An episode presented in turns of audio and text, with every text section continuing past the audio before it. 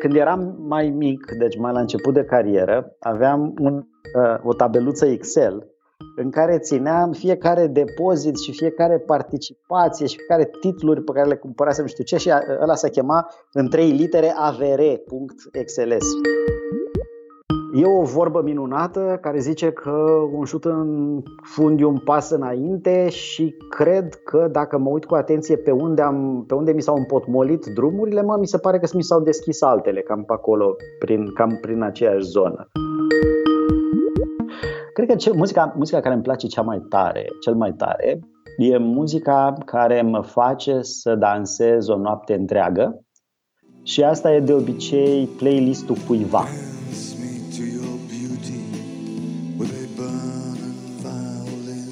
Salutare tuturor!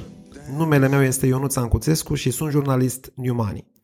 Invitatul celui de-al 20-lea episod din seria Podcast de criză este Sergiu Neguț, de profesie înger, adică business angel în jargon antreprenorial. După o carieră managerială în rețeaua de medicină privată Regina Maria, Neguț a dedicat în ultimul deceniu investițiilor în startup-uri, majoritatea tehnologice. Iar lista acestora nu e deloc scurtă – cel mai mult timp îl petrece acum la FintechOS, o companie din domeniul pe care îl sugerează numele său. Cel mai cunoscut exit de până azi, vânzarea Frufru, rețea de băuturi și mâncăruri bio către Unilever.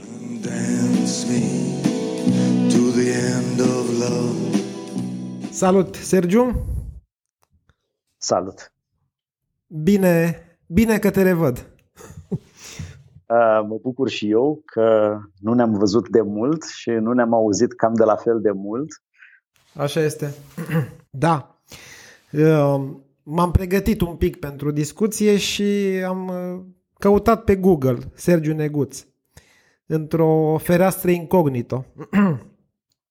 și să vezi ce mi-a sugerat Google-ul. Sergiu Neguț, FinTech OS, CV, Wikipedia, vârstă, avere, Business Angel, Frufru, Regina Maria Fintech. Cam despre asta o să discutăm în următoarele 30 de minute și din momentul ăsta nu te mai întreb nimic. tu să mă întrebi. Mă, ți-a răspuns bine, Google știe. Fii atent ce am pățit ultima dată când m-am dat pe profilul meu de LinkedIn. Știi că ți, acolo, ți apare acolo în dreapta people care s-au, oamenii care s-au uitat la profilul tău s-au uitat și la. Da. Și pe loc era Gigi Becali, m-am speriat. Foarte da. tare. și cum îți explici asta? Uh, algoritmi greșiți de a stabili afilierea și asemănarea între. Am înțeles. Deci mai dă Kix și Google-ul. Exact, exact. Da. Bun. Uh, fac un scurt inventar al, uh, al pozițiilor tale, ca să zic așa, să văd dacă am ratat ceva. Asta tot de pe LinkedIn, apropo. Așa. Ești investitor la Fintech OS, Tu Performant, Softelligence, SVP Consult. De asemenea, ești lector la Maastricht School of Management și ai fost la Intermedicas și Frufru, investitor. Da, sună bine. Mai am, uh, mai am niște... mai Eram am sigur. Plus față de chestia asta, predau și la Entrepreneurship Academy pe lângă Master School of Management, mai țin uh, și, și e o chestie care mi-e foarte dragă mie și anume că sunt în bordul de la Romanian Business Leaders, dar mai drag decât că sunt în bordul lor e că sunt acolo la ei și că îmi place îmi place să-mi bag nasul și să, să, să ajut cu proiectele cu care pot să ajut uh, acolo unde astea sunt despre hai să fim mai antreprenoriali, hai să fim mai bine educați și eventual să avem o guvernare mai bună, că astea sunt direcțiile de prioritare ale uh, rebele.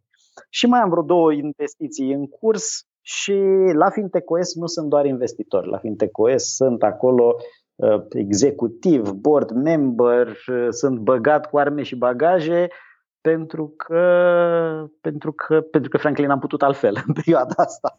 Da. Pentru că sunt cantități prea mari și riscuri pe măsură și atunci am zis hai să, să mă pun acolo și să duc o parte din greu uh, creșterea astea agresive alături de partenerul meu, Doru Blidăruș.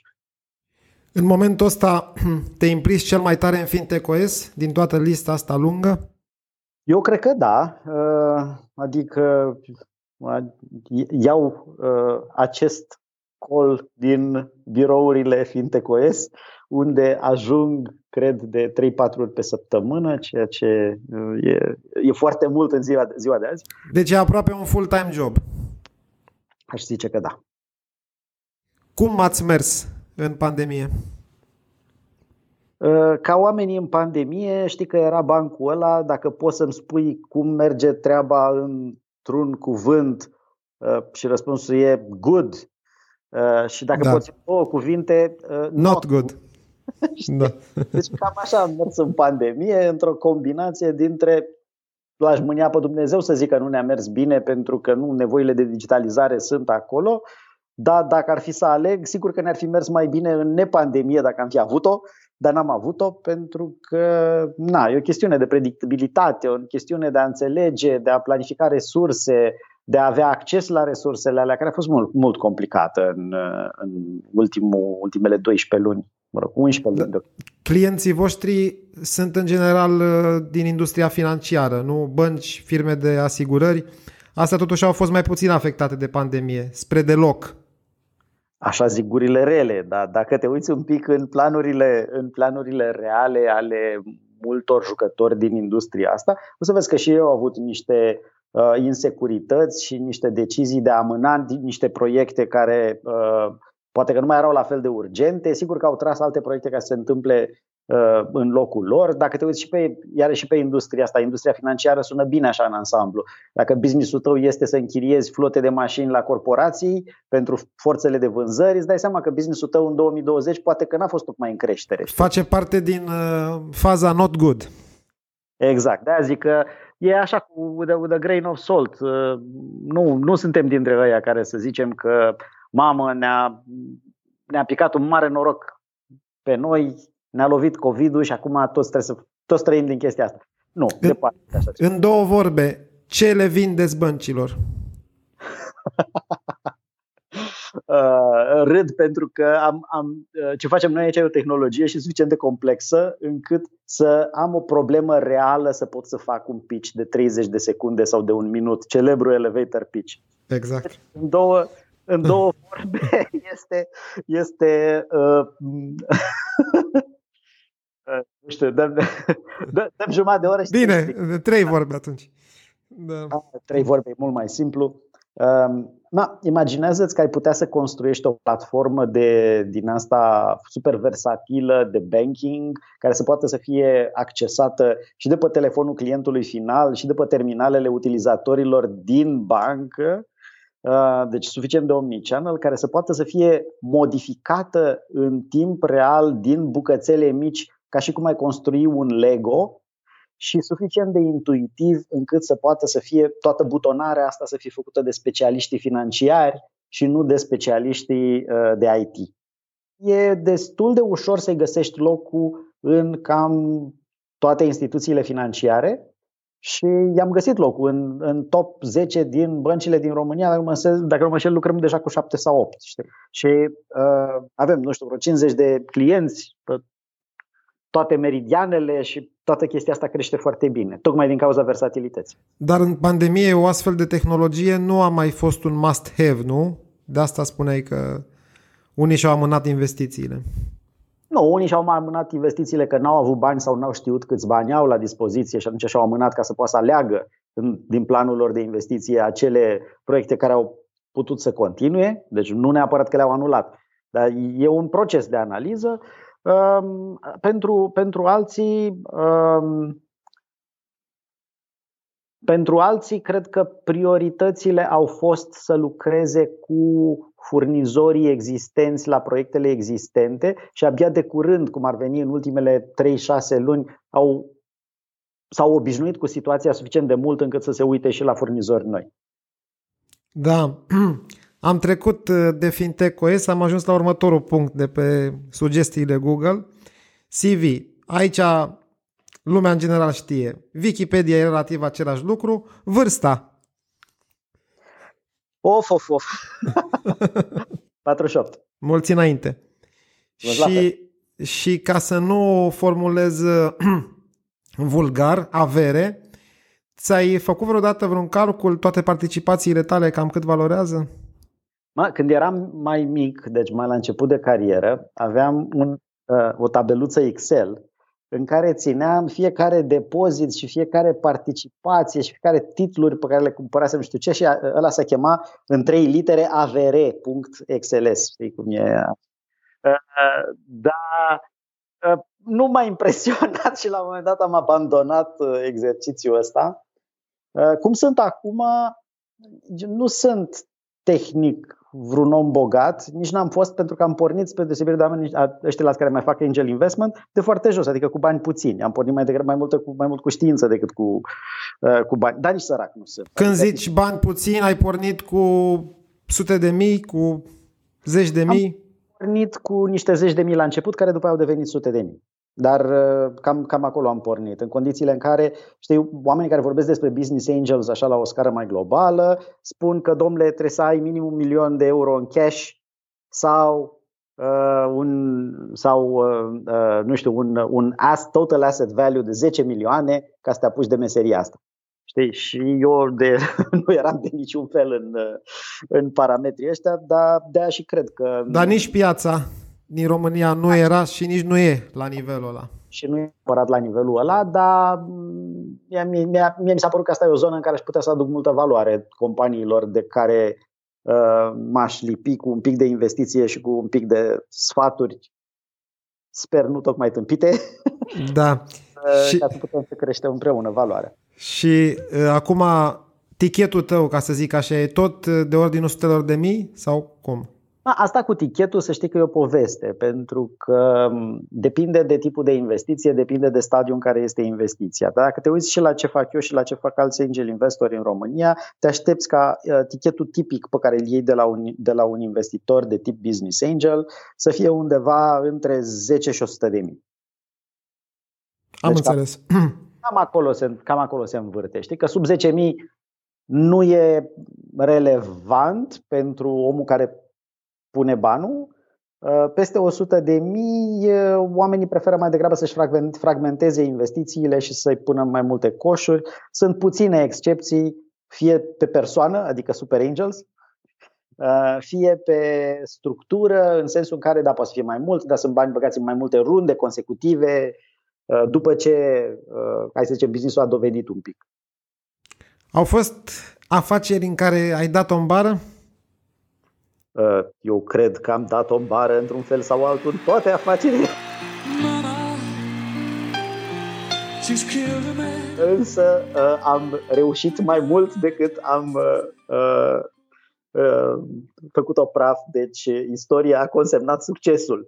Știi? Um, no, eu cred că în, în business ai o suită continuă de decizii, istoric o parte dintre ele se dovedesc proaste, istoric o parte dintre ele se dovedesc atât de proaste încât te gândești cum de nu ți-ai dat seama din momentul în care le-ai făcut. Uh, alteori sunt doar alegeri pe care a trebuit să le faci și s-a nimerit să, fie, să, să iasă prost. Dar una peste alta, ce mi se pare mie important este că um, să continui să încerci, știi? Asta, deci keep, keep trying, știi? Keep, uh, pentru că um, e o vorbă minunată care zice că un șut în fund e un pas înainte și cred că dacă mă uit cu atenție pe unde, am, pe unde mi s-au împotmolit drumurile, mă, mi se pare că mi s-au deschis altele, cam pe acolo, prin, cam prin aceeași zonă. Și asta mă ajută. La modul mai concret, da, sunt niște. Uh, e, e o prăvălie în care am investit la început uh, și în care mi-am recuperat 70% din bani, deci după vreo 3 ani, deci departe de a fi vreun succes. Um, Ce companie a fost asta? Era o companie care făcea uh, marketing în magazine și în care omul care a pornit-o uh, se pricepea la asta, că făcuse treaba asta undeva în în niște țări centrale europene și avea tot know-how și a zis hai să încercăm și în România și mi s-a părut că e o idee foarte bună. Businessul foarte interesant a, a progresat, dar a progresat prea lent ca să poată să fie, un, să fie o oportunitate de exit pentru mine. Și la un moment dat s-a plafonat și într-o chestiune din asta operațională și atunci am decis de comun acord cu antreprenorul, el să se refocuseze pe altceva și mie și cui mai era implicat acolo să ne returneze o parte din bani și aia a fost.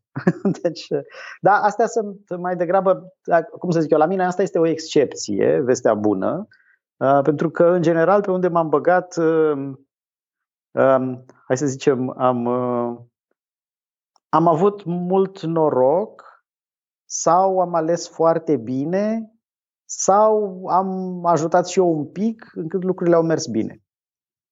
Cu alte cuvinte, investițiile tale, aventurile tale investiționale sunt mult mai multe decât ce cunoaștem noi, nu? Au fost și alte încercări pe care nu le-ai făcut publice. Nu, eu cred că ăsta a fost la un moment dat public, dar era în etapa aia în care încă nu nu pusesem eticheta de... și am ieșit din ea înainte de, de etapa în care îmi puneam eticheta publică de angel investor și de hai să... Chiar când ți-ai luat haina asta? Când n-am mai avut încotro și toată lumea mă trata ca atare și n-am mai putut să mai, să mai rezist și să zic, a, nu, nu, nu, fac și eu un pic aici mai mult advisory decât investment. Da. Din 2011, de când ai plecat de la Regina Maria, te-ai apucat direct de, de investiții sau mai fost și o perioadă în care ai făcut altceva? Eu am făcut așa o chestie.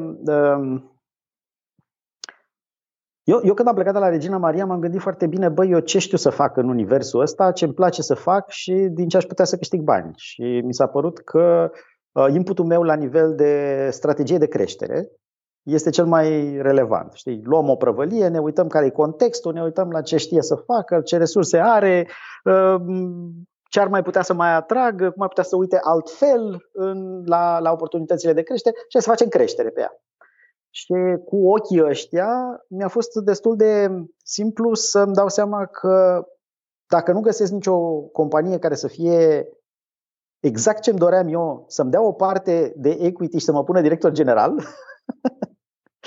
ok, care ar fi, putut, ar fi fost o posibilitate uh, să, să fac treaba asta, probabil că trebuie să găsesc eu un număr de companii pentru care să dau fie uh, consultanță, adică hai să fiu strategic consultant, hai să facem niște workshop-uri cu uh, general management-ul ca să le ducem pe următor, fie să dau mentorat, vezi toate proiectele pe care le-am făcut prin uh, Romania Business Leaders ca să ajutăm antreprenorii ca să își crească companiile uh, și așa mai departe, Uh, fie să devin partener cumpărând niște equity și ajutându-le să crească. Deci a fost o perioadă destul de lungă de, în care toate aceste streamuri au coexistat. Și acum, într-o bună măsură, ele coexistă, știi? pentru că sunt prins în niște uh, board of advisors la niște companii, nu neapărat alea la care uh, am investit. Da, ce am vrut să te întreb, uh, apropo de startup-uri, nu ți se pare că UiPath a ridicat uh, așteptările cumva cam sus legat de evaluări? Și asta e adevărat, dar mie, mie mi se pare că nu, nu e... Știi cum e?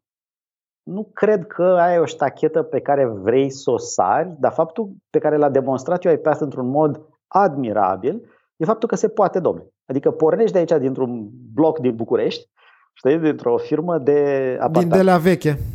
Așa, și ajungi la un decacorn. Da. La o chestie din asta uluitor de mare, știi? Și dacă ei pot atât de mult, poate că și noi ăștia putem de multe ori mai puțin, care oricum înseamnă de multe ori mai mult decât ce am mai putut până acum, știi? Și de acord. genul ăsta, cred că genul ăsta de, uh, de câștig este un câștig extraordinar. Mai vine un nivel foarte, foarte stufos de câștig și anume că pentru noi toți care ne, na, am mai fost și noi colegi de școală, de muncă, de organizații, am fost pe convenție cu niște oameni, brusc, prin accesul lui UiPath la nivelul următor, nivelului următor și nivelului următor, sunt mulți oameni acolo care știu să facă niște lucruri, care s-au văzut făcând niște lucruri și pe care știi de unde să-i apuci. Poți să le dai un telefon sau poți să le scrii un mesaj să zici, băi, uite, am următoarea problemă.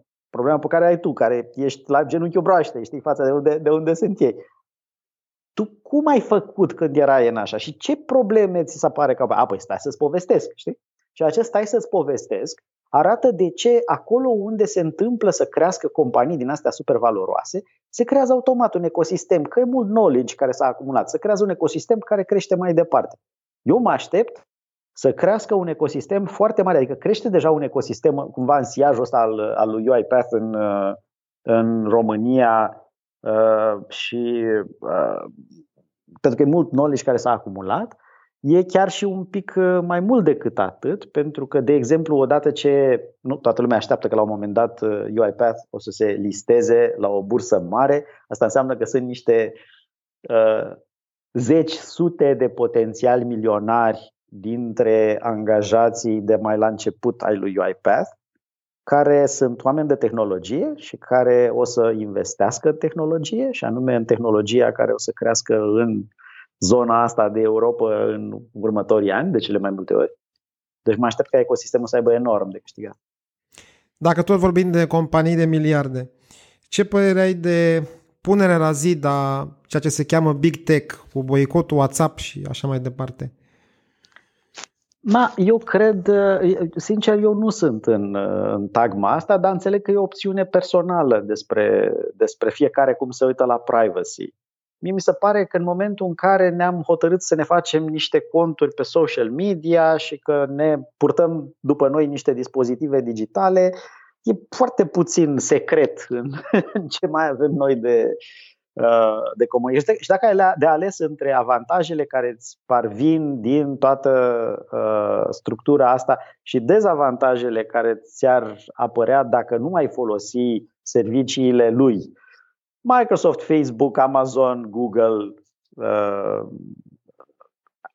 eu, mie mi se pare că e foarte greu de evitat să le utilizăm. E adevărat că are sens la un moment dat pentru reglementatori să se asigure că aceste organizații care dețin în fiecare, fiecare în felul lui o formă de monopol nu abuzează de for, forma, forma asta de monopol ca să câștige de pe seama noastră nejustificat de mult. Dacă mă uit eu la cât plătesc în, pentru serviciile de genul ăsta, ele în principiu nefiind monetizate direct de la utilizator, nu plătesc mare lucru, nu am de ce să mă plâng. E o, e o opțiune personală, mi se pare. Dacă vrei să participi în acest network, deci să vadă oamenii cu ce ești îmbrăcat sau nu.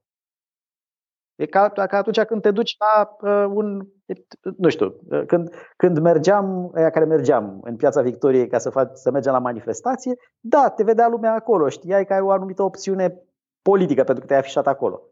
Știi? Da. Cu alte cuvinte, este gratis serviciu și atunci asumăți uh, Asumăți că tu ești că tu ești produsul. Da. da. Uh, înainte să-ți fac un uh, test fulger foarte haios, din punctul meu de vedere, o întrebare. Ți-am adresat-o și față în față, chiar după, după summitul Rebele din 2019, când ne-am văzut ultima dată și când tu ai moderat, ai comoderat o parte din eveniment sau chiar tot evenimentul. Întrebarea este dacă te-ai gândit vreodată să te faci actor. ai prezență scenică fără să te lingușesc, ai voce, ai cumva un, un mod de a transmite, cu care probabil te-ai născut. Te-ai gândit la chestia asta? Ai observat și tu treaba asta?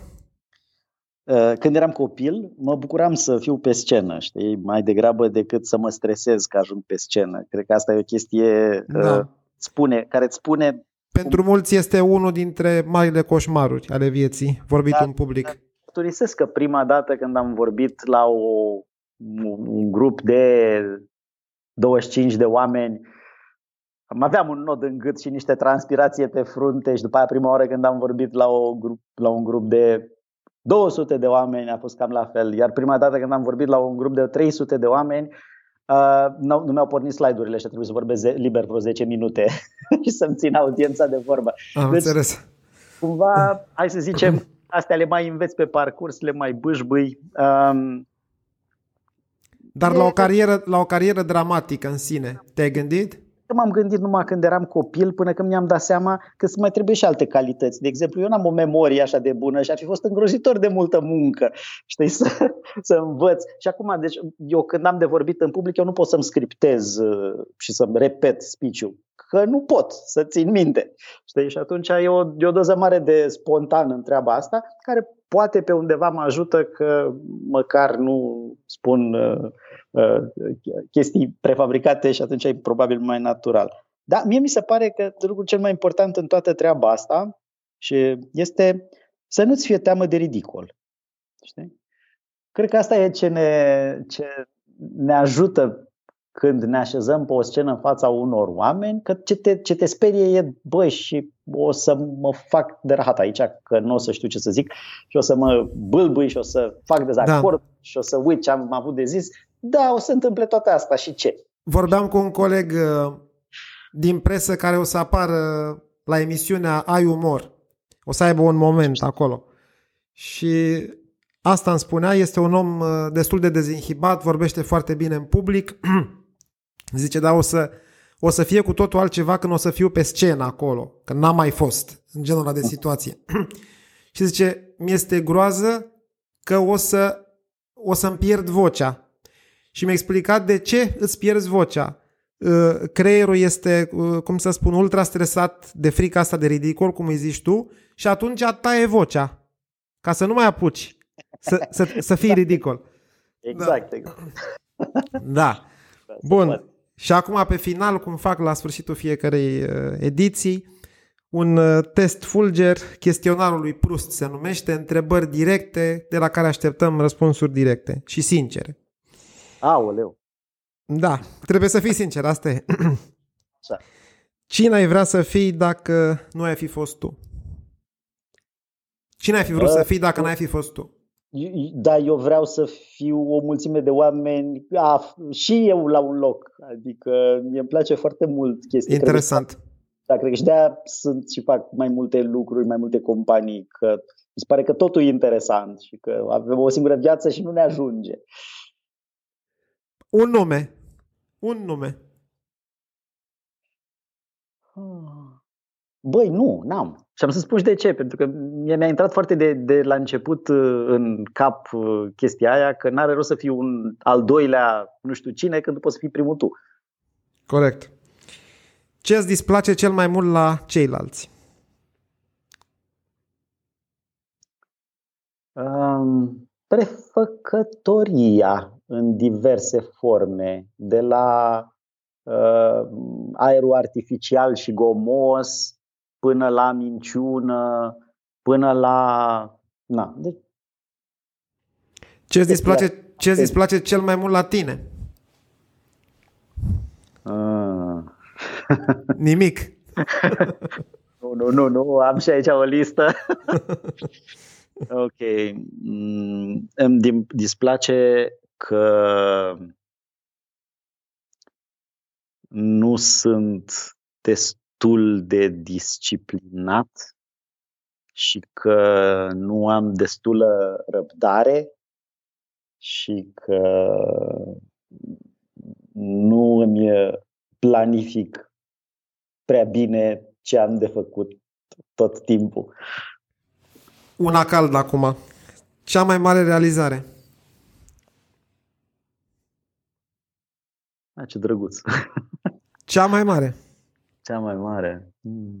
Cea mai mare realizare întotdeauna e aia pe care încerc să o fac, cred. Și n-am făcut-o încă, pentru că alelalte sunt acolo. Deci dacă mă uit acum la cea mai mare realizare, nu știu, sper să fie treaba asta de la Fintecoes. Cel mai mare eșec? Cel mai mare eșec 70 de mii în loc de 100 de mii. Nu, nu, nu, nu, nu. Cel mai mare eșec al meu și am suferit multă vreme din cauza asta a fost uh, la Regina Maria că după ce am condut la Advent, pe oamenii n-am reușit să-i conving că ce era în capul meu era valoros pentru companie încât să meargă cumva pe mâna mea și să dezvoltăm compania împreună. Deși, mă rog, mi-au dat niște chestii pe mână, am făcut super succes pe ce mi-au dat și așa mai departe, dar n-am reușit să ne înțelegem și să stabilim un raport de încredere. Deci ăsta a fost cel mai mare uh, eșec al meu profesional și am suferit destul de mult după etapa aia, uh, dar am digerat-o după aia, pentru că, din fericire, dacă compar acum ce uh, s-a ales de mine în cei, nu știu, sunt acum 9 ani de când am plecat de acolo, și cu ce s-ar fi ales. Dacă nu sunt 10? Acum. Aproape 10? Nu 2011? Da, e sfârșitul 2011. Ok. Deci... Uh, Ai fi na. ajuns un corporatist, lasă, tot rău spre bine. Da, da, de zic. Deci cumva parcă, parcă mi-e bine că mi s-a întâmplat. Ce te face cel mai fericit? Ce mă face cel mai fericit este să vorbesc și să mă întâlnesc cu oameni um, cu care să stau de vorbă. Și asta e uh, indiferent că vorbesc de o gașcă de prieteni la un par de vin uh, sau de o echipă cu care ne întâlnim să lucrăm ceva uh, la muncă sau că este un eveniment la care ne întâlnim cu niște oameni pe care nu-i cunoaștem și atunci îi cunoaștem pe prima dată. Pentru că două din astea trei fericiri sunt mai greu de realizat în pandemie, mă nefericește foarte tare pandemia. Asta era următoarea întrebare și bănuiam răspunsul. Ce te face cel mai nefericit? Pandemia COVID-19.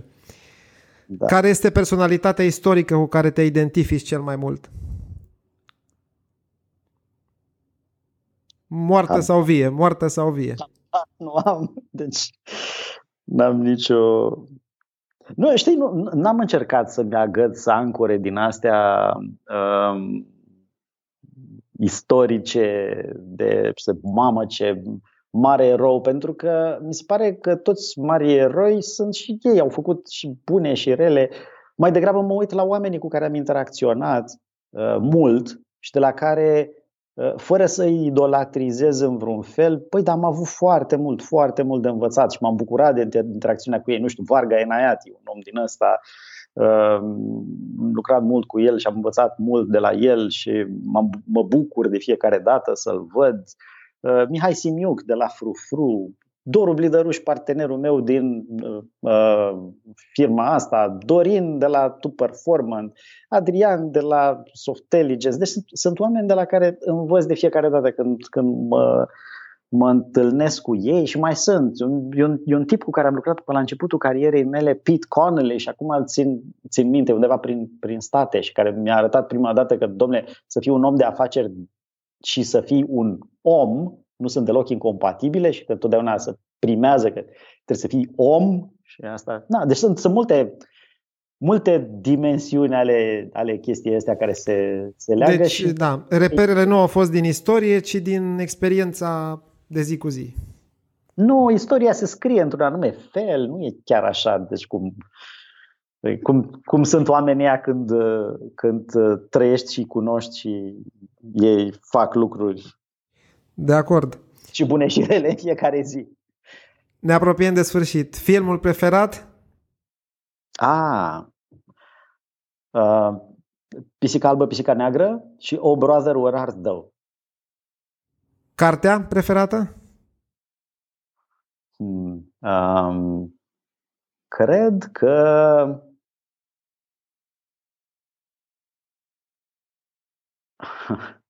un, un, număr de, un număr de cărți SF, de fapt, care sunt cartea mea preferată și unele sunt de Asimov, altele sunt de Van Vogt și altele de Frank Herbert.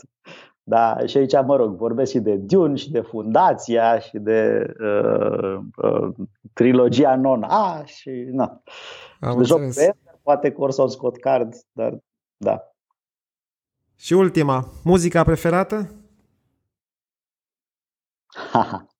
Cred că ce, muzica, muzica care îmi place cea mai tare, cel mai tare, e muzica care mă face să dansez o noapte întreagă și asta e de obicei playlistul cuiva.